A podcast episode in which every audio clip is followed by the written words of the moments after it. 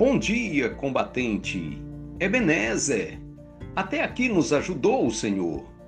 O texto bíblico para nossa meditação encontra-se no Evangelho segundo Mateus, capítulo 6, versículo 34, na Bíblia NBV, Nova Bíblia Viva, que diz: Não fiquem preocupados com o dia de amanhã. Deus cuidará do dia de amanhã para vocês também já é suficiente a carga de cada dia. Alguém já disse que só podemos atravessar a ponte quando chegarmos a ela.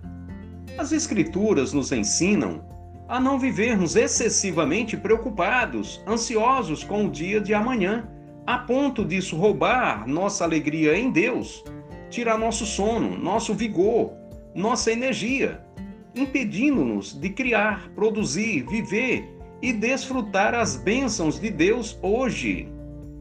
Isto não está dizendo para não nos cuidarmos ou fazermos planos, projetos e preparações para o futuro.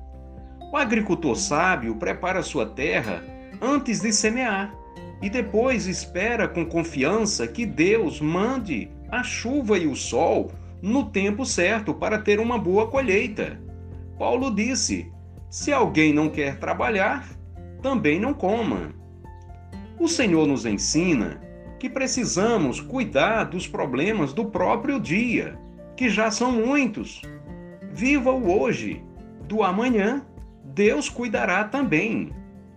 Vivamos o hoje que Deus nos deu, sejamos agradecidos ao Senhor, façamos sempre o bem e o melhor para Deus, para o nosso próximo e para nós mesmos, e deixemos o amanhã aos cuidados do Senhor. Amém. Deus seja louvado.